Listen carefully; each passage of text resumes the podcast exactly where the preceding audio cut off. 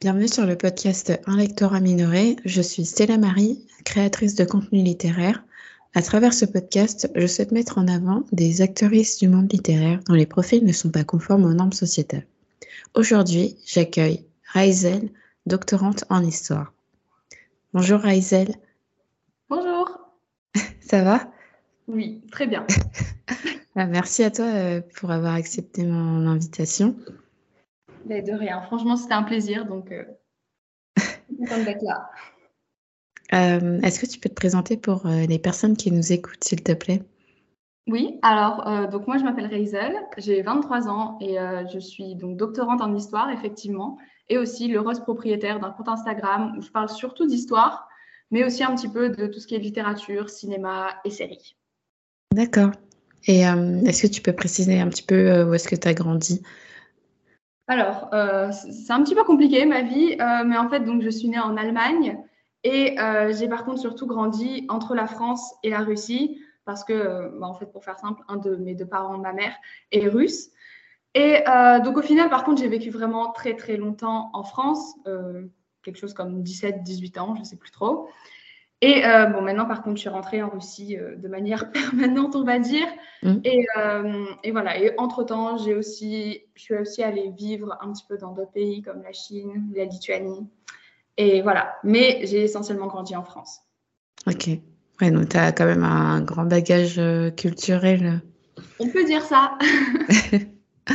et est-ce que tu as des hobbies à part la lecture dans la vie?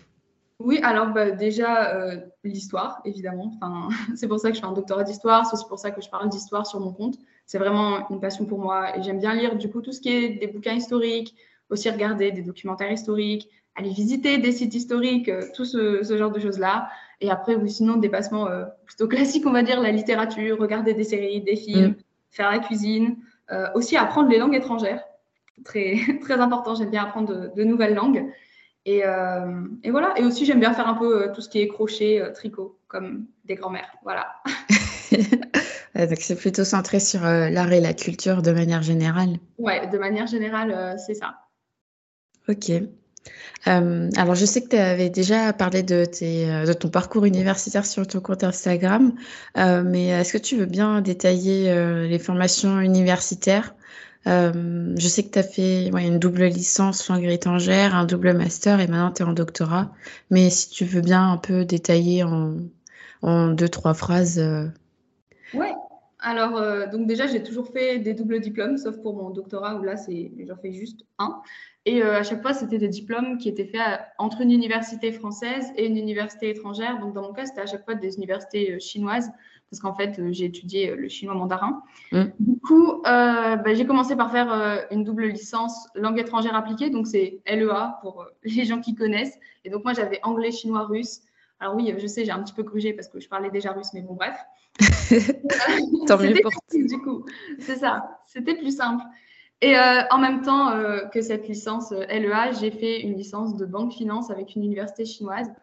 Et euh, donc, en fait, pour revenir vite fait sur la LEA, si jamais les gens ne connaissent pas trop, donc en fait, c'est un diplôme où la moitié du temps, on apprend des langues et l'autre moitié, on applique ça dans des domaines un peu plus pratiques, comme par exemple du droit, de la compta, du marketing, de l'économie, ce genre de trucs. Et euh, donc, ensuite, pour mon master, j'ai encore fait un double diplôme. En France, donc, je faisais un master langue, culture, affaires internationales. Donc, c'est encore en fait un master euh, LEA pareil et là, c'était centré euh, sur l'Asie-Pacifique, en particulier Chine, Corée et Indonésie. Et donc, c'était le même fonctionnement un peu qu'en licence, la moitié du temps des cours de langue et l'autre moitié euh, ce qu'on appelle des matières appliquées. Et euh, en même temps, j'ai fait un master en traduction spécialisée chinois des affaires avec une université en Chine. Et donc, en gros, ça, c'est juste de la traduction, mais de textes, tout ce qui est genre business, contrats commerciaux, ce genre de choses. D'accord. Et, et, voilà.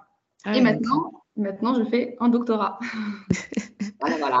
Oui, bah c'est assez complet comme, euh, comme parcours, euh, puisque je suppose que tu avais quand même pas mal d'heures de cours, euh, ou c'est plus du travail personnel alors, ça dépend. En fait, pour les, les cours en, en France, bah, c'était à temps complet, on va dire. Après, LEA, c'est pas forcément la filière à la fac où il y a le plus de volume horaire.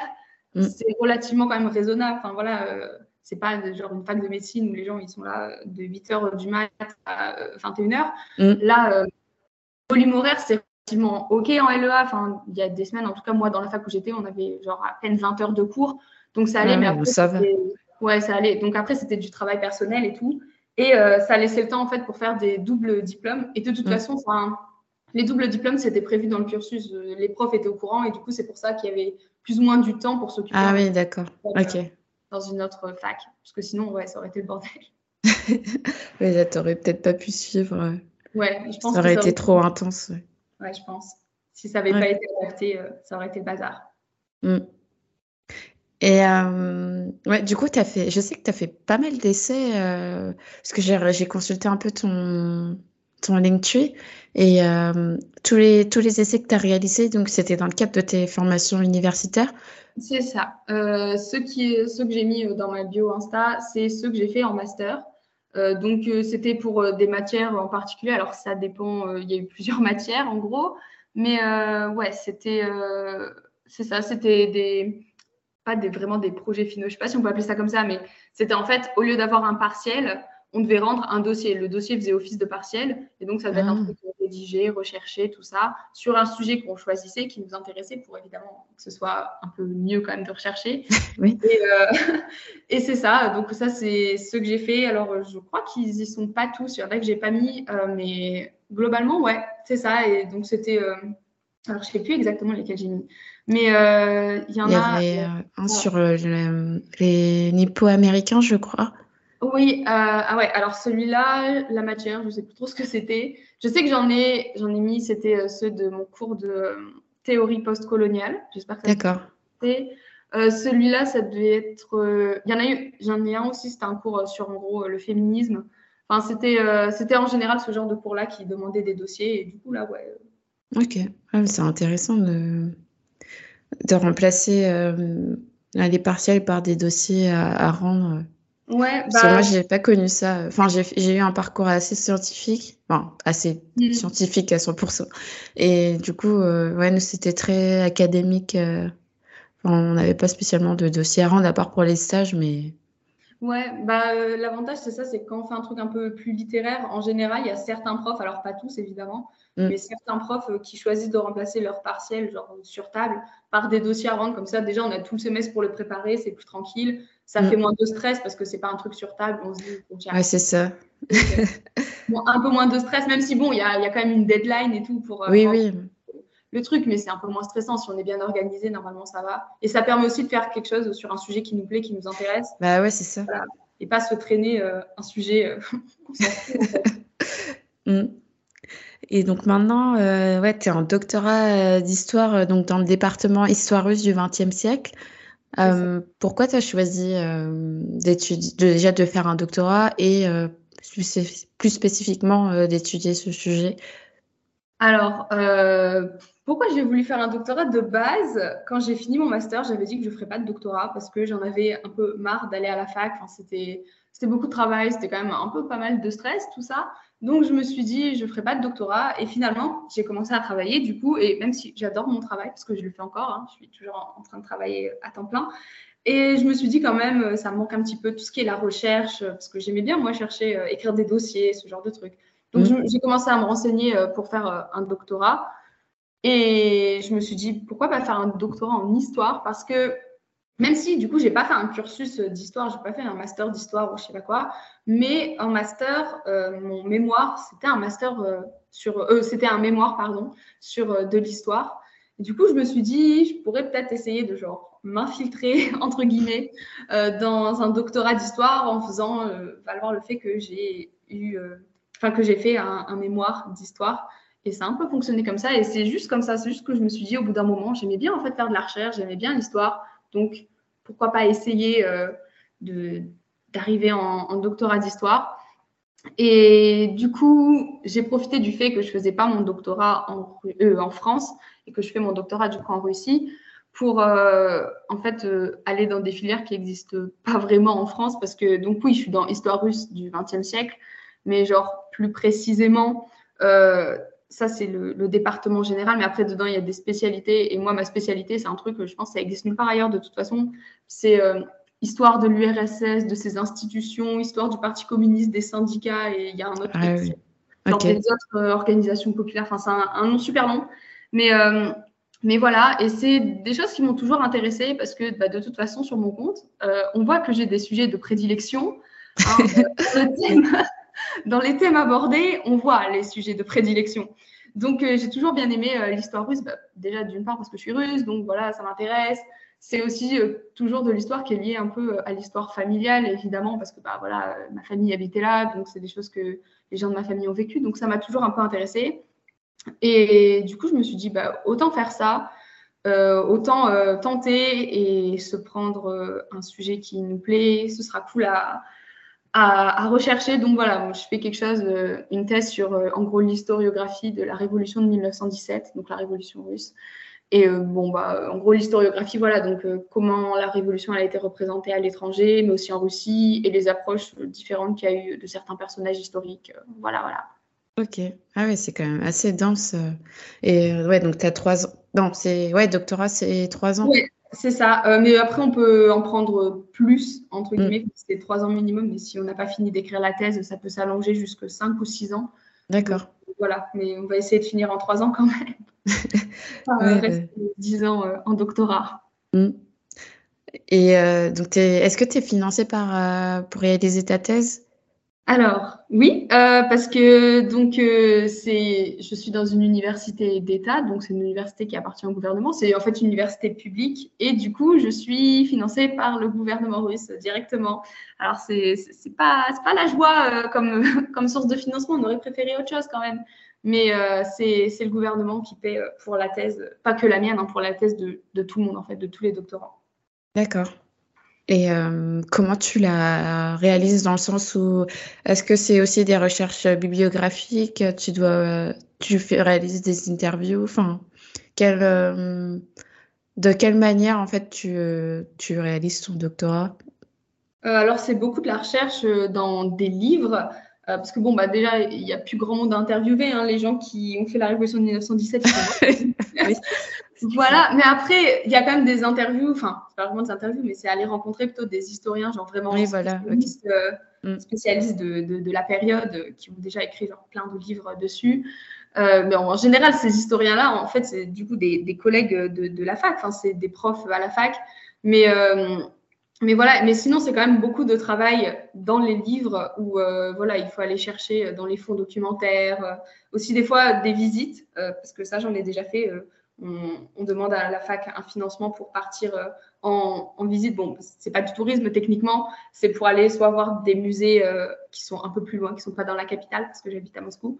Euh, ou alors c'est donc soit aller chercher dans des musées, soit des fonds documentaires privés qui sont hors de la capitale. Il faut se rendre dans d'autres villes. Donc là voilà.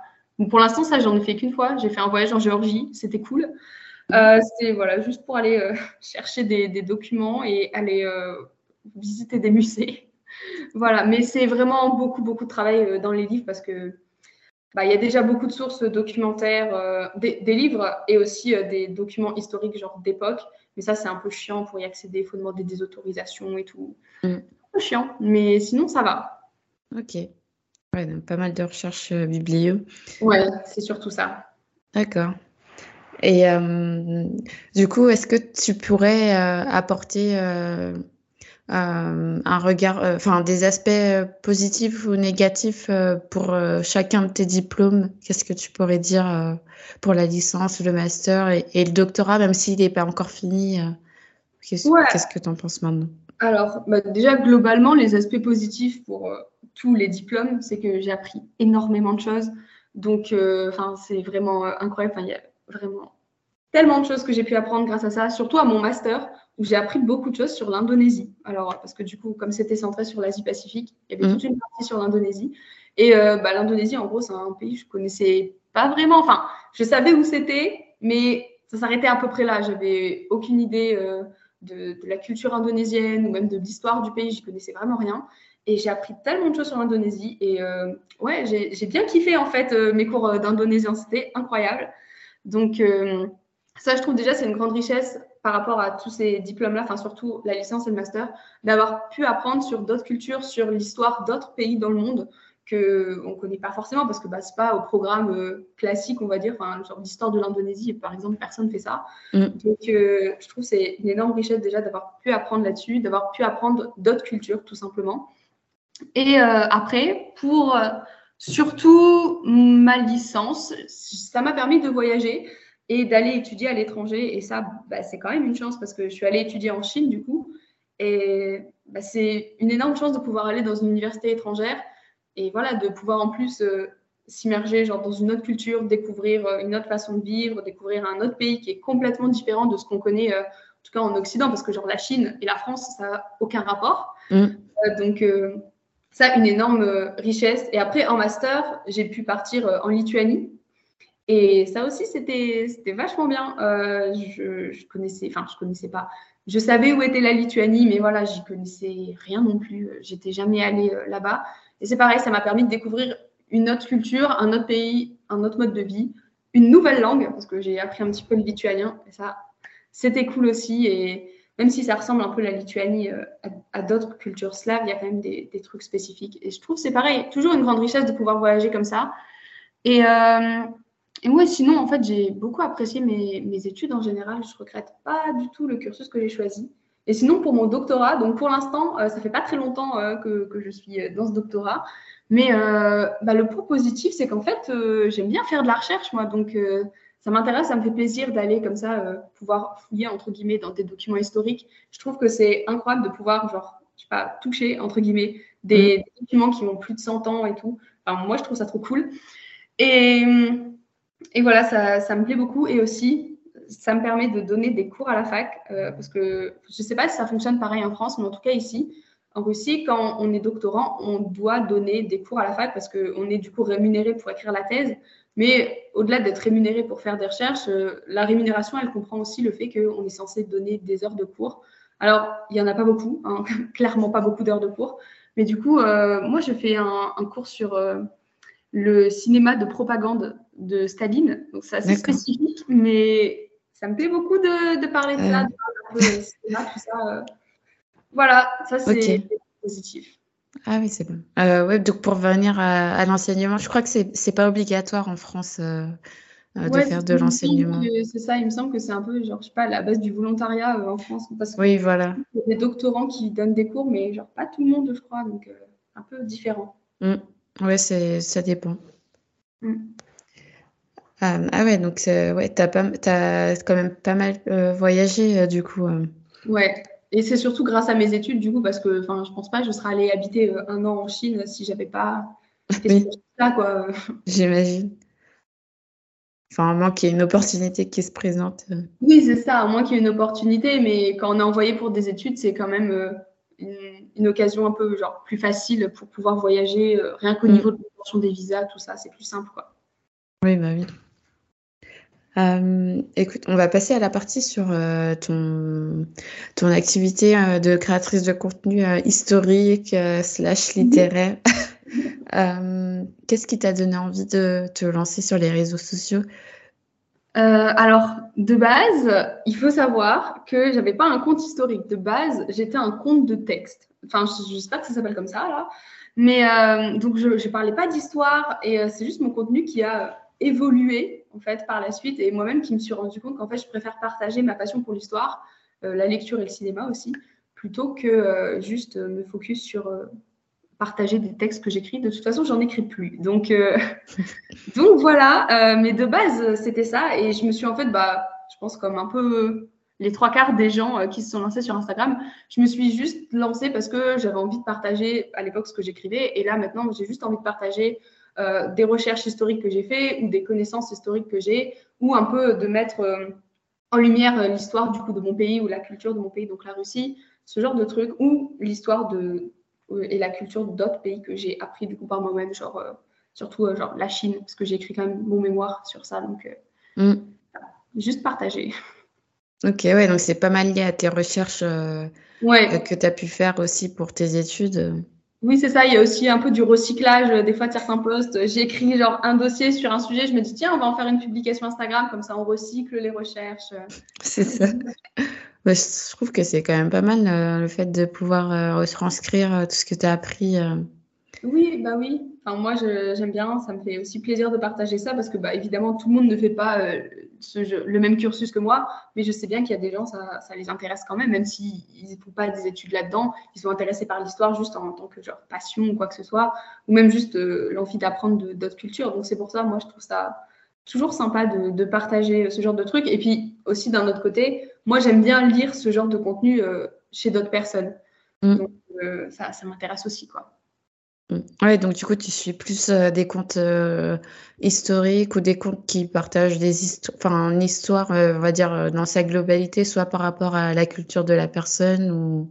Ouais, en fait, ça dépend. C'est assez varié au final ce, que, ce que je suis. Alors, les comptes d'histoire, au final, je crois que j'en suis pas tant que ça. Parce qu'il y a beaucoup de contes d'histoire, leur approche de l'histoire, elle me plaît pas trop. Ah, ok. Euh, comment dire C'est une approche euh, de type euh, les croisades, les guerres napoléoniennes et tout. Je suis là, oula, c'est hmm, pas trop mon type d'approche. voilà. Hein, je, ouais, c'est très eurocentré, c'est ça? C'est ça, très eurocentré. Et c'est aussi très. comment on peut dire ça? Très. des fois, c'est les contes d'histoire, désolé, hein, mais c'est souvent des mecs qui les tiennent et c'est genre déjà très centré sur l'Europe très centré aussi euh, sur euh, tout ce qui est guerre. Et des fois ça fait un peu l'apologie. Genre moi ça, ouais ouais c'est vrai que c'est ça devient un peu anxiogène ou ouais. c'est ça. Quand je vois des trucs genre l'apologie des guerres ou même l'apologie de Napoléon je suis là plaît autre chose. Donc c'est pour ça les contes d'histoire je fais un vrai tri dedans parce qu'il y en a plein ça me plaît pas trop du, leur approche qu'ils ont mm. ça parle toujours un peu de la même chose et tout. Et moi pas trop ce qui m'intéresse. Du coup, au final, je suis aussi, je suis aussi euh, pas mal de, comptes, genre Bookstar, tout ça. Euh, et du coup, ouais, euh, en essayant d'avoir un maximum de choses différentes, parce que franchement, relire mille fois le, la même review du même bouquin, parce qu'il est. ça me gonfle des fois, je me dis, ah, je l'ai déjà vu trois fois ce livre, j'en ai marre. Ouais, je comprends. La même chose, plus ou moins. Donc, j'essaye genre de diversifier au maximum le truc. C'est pas toujours facile parce que bon, après, même moi, hein, il y a des, des, bouquins, euh, ils sont un peu genre euh, à la mode et tout, on les voit partout, on a envie de les lire. Donc, euh, mm. on finit par le lire quand même. Mais, mais voilà, j'essaye de diversifier un peu tout le contenu qu'il y a. Mais c'est un peu compliqué de trouver forcément quelque chose qui nous intéresse et tout. Donc, voilà, voilà. Parce que c'est des contenus de niche et qui ne sont pas forcément recommandés. Bah du coup, tu es obligé de chercher par toi-même. C'est ça, c'est super compliqué de trouver des des, contenus qui vraiment nous intéressent. Enfin, c'est vraiment compliqué, c'est compliqué. Et voilà, l'angoisse. Euh, et euh, du coup, tu t'es lancé quand euh, sur les réseaux? Alors, je crois que ça devait être en 2018. Ah oui, ça fait un petit moment quand même. Ouais, ouais, ouais. Alors, j'ai plus la date exacte, mais il me semble que c'était en 2018. Parce que Ouais, ça, devait être en 2018, peut-être même en 2017, mais ça, je ne mettrai pas ma main coupée. Je pense plutôt 2018 que 2017. Donc ça commence à, ça commence à dater, ça va faire 5 ans, incroyable. 5 mm. ans.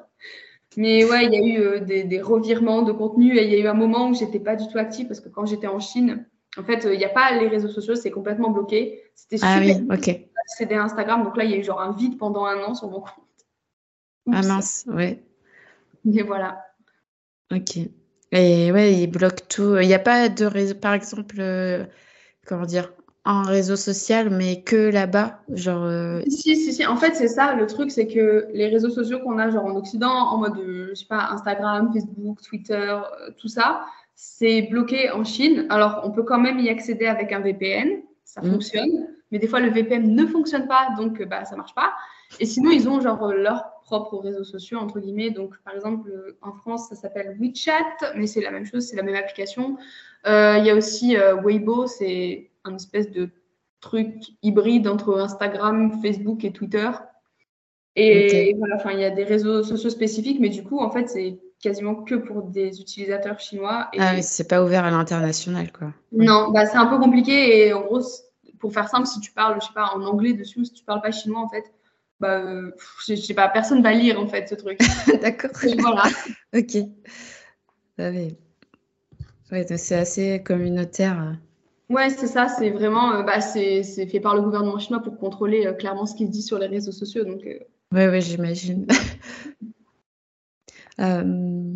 et ouais, du coup, tu, tu chroniques pas forcément tout ce que tu lis à l'année? Non, non, parce que déjà, en fait, il y a certains livres, pour moi, c'est un peu inchroniquable, on va dire. Par exemple, quand je lis des livres d'histoire euh, ou Ah des oui. livres pour euh, genre ma thèse, enfin, Mm. c'est des biographies de personnages historiques, je vois pas comment je pourrais chroniquer ça. Genre, euh, qu'est-ce qu'on pourrait dire? Je peux pas dire, ah, cette biographie, elle était trop bien. Enfin, c'est bizarre. Mm. Et, euh, aussi, il y a une autre catégorie de livres que je chronique pas, on va dire, c'est les livres auxquels j'ai pas envie de faire de la pub. Ouais, non, mais par exemple, pour, faire, pour donner un exemple plus concret, par exemple, l'année dernière, j'ai lu Autant en emporte le vent. Je pense que tout le monde voit c'est quoi Autant en emporte le vent. Mm. Tout le monde sait genre les problèmes dans ce bouquin.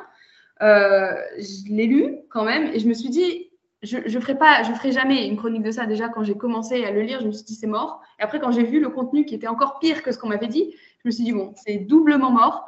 J'en parlerai pas parce que pour moi, même une mauvaise pub en disant, par exemple, oh là là, il y a des problèmes dans ce livre, ça reste quand même. Ça fait quand même de la Ouais. ouais. Ça fait quand même de la visibilité. Et euh, bon, après, on, on sait comment ça marche. hein. Même quand il y a de la mauvaise pub, il y a toujours des gens qui vont se dire Ah, tiens, je vais aller lire. Mm. Et euh, bon, euh, ok, l'autrice de- d'Autant n'importe quoi, je crois qu'elle est morte de toute façon. Mais genre, ça fait quand même de la pub, ça fait quand même des ventes pour ce bouquin. Et moi, je là, moi, j'ai pas envie de mettre en lumière Autant n'importe le vent. De toute façon, tout le monde connaît déjà ce livre, il est super connu. Et je ferai pas la pub de ça. Donc, mais après, ça, c'est c'est une minorité de livres comme ça. D'ailleurs, pour l'année dernière, j'ai un peu que Autant n'importe le vent qui me vient à l'esprit comme livre comme ça. Mais sinon, en général, je chronique relativement tout à moins que vraiment il y a un livre où j'ai rien à dire dessus parce que enfin voilà pas c'était pas nul mais c'était pas non plus incroyable et j'ai rien à dire et du coup je me dis bon je vais pas faire euh, brasser du vent quoi mais ça c'est aussi. Ouais. Donc quand tu, quand tu vois pas un intérêt. euh, ouais c'est ça quand Positif, dis- tu- ça quand je vois pas un intérêt positif ou que j'ai pas non plus des trucs négatifs à dire dessus et que je me dis bah, au final euh, le livre il était tellement moyen que j'ai rien à dire à part bah, c'était bof je me dis je vais pas chroniquer ça euh, voilà mais ça arrive pas souvent en général parce que j'ai quand même euh, soit du positif soit du négatif à dire soit un peu les deux mais voilà Ouais, c'est vrai que j'ai remarqué que tu avais quand même euh, pas mal de. Enfin, tu avais quand même des chroniques assez nuancées. En général, Et, c'est vrai que c'est pas quelque chose qu'on voit partout. Bah, en général, ouais, j'essaie toujours d'apporter un petit peu de nuance parce que je me dis, même des livres que j'adore, il y a toujours quand même plus ou moins du négatif, entre guillemets. Euh, bon, enfin, c'est très rare qu'il y ait un livre où j'ai vraiment rien à dire. Mm. Et par contre, euh, des fois, il y a juste des livres, euh, je les aime pas, quoi. Et j'ai envie d'en parler du coup parce que j'aime pas. Donc, euh, Mm. Voilà. Ouais, tu avais fait une chronique sur euh, le chant d'Achille. oui, j'ai pas aimé. pas du tout. Pas du tout aimé. Euh, mais, mais voilà, du coup, je me suis dit, bon, il faut quand même, il faut quand même en parler, celui-là. Parce que pour le coup, j'avais des trucs à dire, des trucs négatifs, mais des trucs à dire. Ouais, pertinent, ouais. Oui, c'est ça. Ok.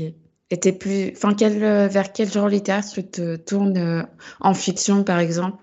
Alors, moi, en général, je suis quand même euh, très, très roman historique. J'aime bien ça.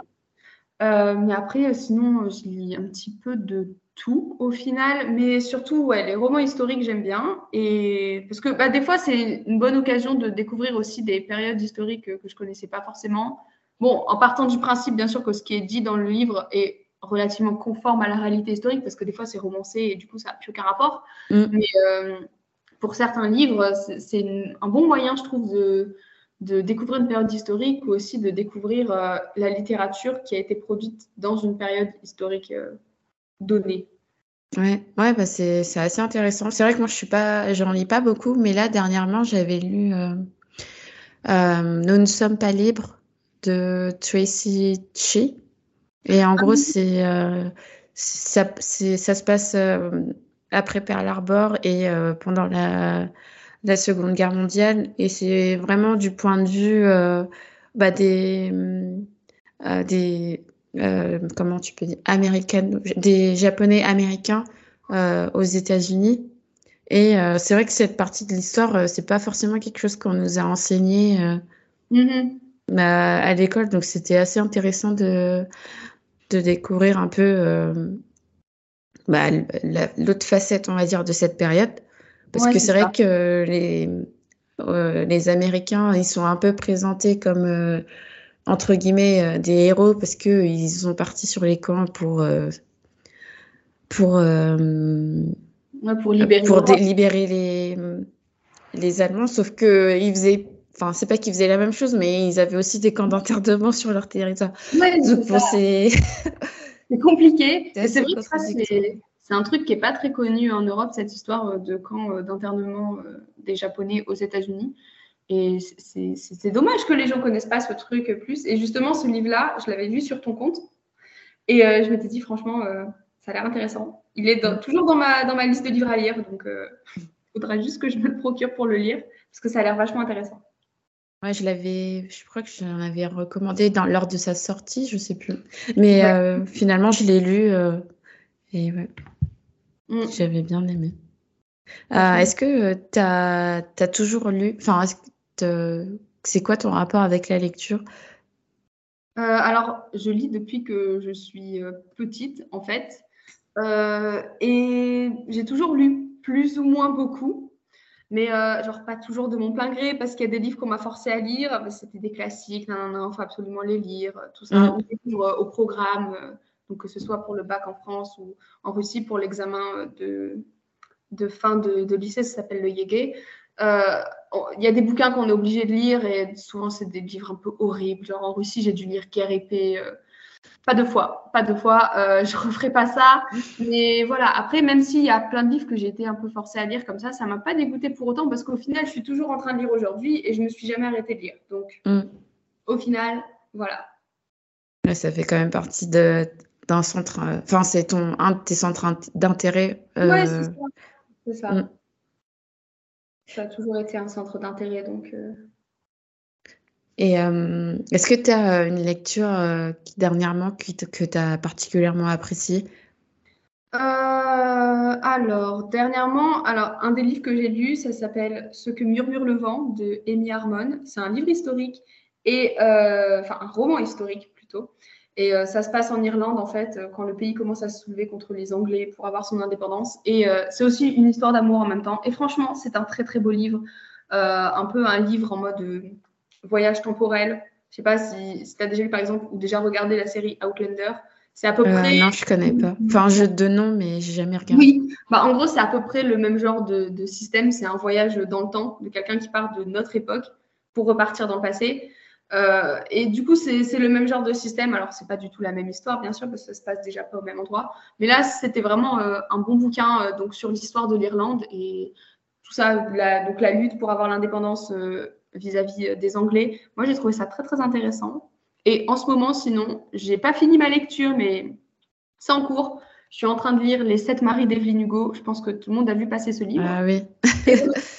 Je me suis dit, il va falloir le lire parce que tout le monde en dit tellement du bien, tout le monde dit tellement que c'est un livre incroyable. Il faut, que je le lise pour le voir. Pour l'instant, je suis d'accord avec les avis euh, que j'ai pu lire. C'est vraiment excellent. Donc, euh, j'espère que ça sera bien, mais voilà. D'accord. Ouais, c'est vrai que j'en avais pas mal entendu parler euh, il y a, au début, enfin, quand je venais de me lancer sur les réseaux. mais ouais, je crois qu'il y avait eu un problème de couverture avec la, la maison d'édition qui avait un peu euh, whitewashé euh, le personnage principal et je crois qu'ils se sont rattrapés après quand c'est sorti en poche. C'est fortement possible parce que je sais que la première, euh, la première édition, en tout cas française, j'avais vu passer ça aussi. la, la, femme qui était genre en photo sur la couverture, elle est totalement blanche et blonde et tout. Mm. Et je crois qu'ils l'ont rechangé après pour prendre la couverture, je ne sais pas si c'est la couverture américaine ou britannique, mais mm. ils ont rechangé pour le format poche, c'est vrai. Euh, bah, écoute, merci pour tes recos. Euh, on va arriver à la fin du podcast. Euh, je voulais savoir si tu avais des questions déjà me regardant ou si tu avais des points que tu voulais aborder que je n'ai pas forcément mentionnés. alors non, j'ai pas spécialement de, questions ou, ou, quoi que ce soit à aborder. En tout cas, je pense pas. Ok. Et euh, est-ce que tu as des projets en cours ou des, des postes que tu es en train de préparer euh, sur ton compte? Euh, alors, des projets en cours, bah, déjà l'écriture de ma thèse, ça c'est autre chose. Et sinon, bah, pour Instagram, comme je publie deux fois par semaine, je fais toujours le contenu un petit peu en avance parce que comme je travaille dans la semaine, j'ai pas le temps forcément mmh. de préparer dans la semaine. Donc en général, je le fais le week-end. Donc en préparation, bah, toujours mes posts Instagram deux fois par semaine, mercredi et dimanche. Et, et, voilà. Parce que bon, pour l'instant, je fais du contenu uniquement sur Instagram. Il n'y a pas d'autres endroits où euh, je poste des choses. Parce que bon, je me dis, euh, là, je... c'est déjà du travail de faire les trucs sur Instagram, la mise en page. Ouais, c'est ça. J'ai pas envie de me lancer euh, sur, je sais pas, euh, ce serait, je sais pas quel réseau, quel autre réseau social ça pourrait être, genre, je sais pas, YouTube, TikTok et tout. Pour l'instant, ça m'intéresse pas parce que ce sera encore plus de travail, en plus de la vidéo et tout. Il mm. faudrait du matériel, du montage. J'ai pas le temps. Donc voilà. Ok, bah, c'est déjà bien. Hein. Déjà, poster deux fois par semaine, c'est quand même huit posts par mois, donc ça fait, c'est assez conséquent. En plus, tu traites pas de sujets, enfin, tu fais vraiment des sujets de fond, quoi. Donc, euh, ouais, c'est ça. C'est déjà un peu du travail, même s'il y en a certains, c'est du recyclage du coup de, de contenu entre guillemets que j'ai déjà fait pour euh, mes études. Mais bon, il y a quand même la mise en page, c'est un peu long, mais mais voilà. Mmh. Ok. Euh, est-ce que tu peux rappeler aux auditeurs et auditrices où est-ce qu'on peut te retrouver sur Instagram? Donc, euh, sur Instagram, mon compte c'est Six Feet Under. Il y a des petits euh, tirés euh, du, bas entre, les, trucs. Donc, il me semble que c'est le tiré du bas, Six Feet, et le tiré du bas, Under. Et, et voilà, c'est là qu'on peut me retrouver. Ok. Et dernière question que je pose à chaque fois, euh, quel invité euh, verrais-tu sur ce podcast, euh, toutes plateformes confondues D'ailleurs, même si je t'ai pas demandé, mais même si tu n'es pas sur YouTube ou sur TikTok, est-ce que c'est des contenus que tu consommes? Alors, du coup, YouTube, oui, TikTok, un peu moins, mais c'est vrai que sur YouTube, ça m'arrive des fois de regarder des gens qui font des reviews de leurs livres, en vidéo YouTube, et qui expliquent genre bien ce qu'ils lisent, ce genre de, choses. Sur euh, TikTok, un peu moins. Alors, des fois, j'en vois passer. Bon, du coup, c'est sur Instagram, c'est les Reels, mais bon, on va pas mentir, c'est des TikTok, clairement. Mm. Et euh, du coup, des fois, j'en vois passer, mais je sais pas, je trouve c'est un, format, j'accroche moins parce que des fois, ça va, ça va juste trop vite. on n'a pas le temps de bien voir le livre et tout. Donc, je préfère euh, pour ça regarder les vidéos YouTube, en tout cas pour les, tout ce qui est review de, de bouquins. D'accord. Donc, voilà. Et pour les gens que je verrai bien euh, sur ce podcast. Bon, elle est déjà venue, euh, il me semble, mais Lydie de Lydie's Writing. Ah, oui. Voilà. Euh, sinon, tout, oui, quelqu'un qui est à la fois sur Instagram et qui est aussi sur YouTube, la fille du livre. Ah oui, Amanda, ouais. Voilà. Et sinon, encore quelqu'un d'autre quelqu'un qui parle beaucoup de littérature asiatique, et ça, c'est un truc que j'aime bien. Euh, Vanessa de A Foolish Traveler. Il y a des, aussi des petits tirés euh, entre, entre les, les mots, et elle est aussi sur YouTube, euh, il me semble. Mais sur YouTube, ah, d'accord. Ouais, je, connais pas, je la connais, c'est pas, bah, ça sera l'occasion. Il y a Instagram et YouTube, je sais. Ok. Bah écoute, je te remercie beaucoup pour tes recommandations. Mais de rien. Et encore merci à toi d'avoir euh, bah, pris ton temps euh, pour euh, papoter un peu. oui, bah, pas de souci, ça m'a fait plaisir. je vais également remercier les auditeurs et auditrices d'avoir écouté cet épisode d'un lectorat minoré. Et je vous dis à tous et à toutes à très bientôt.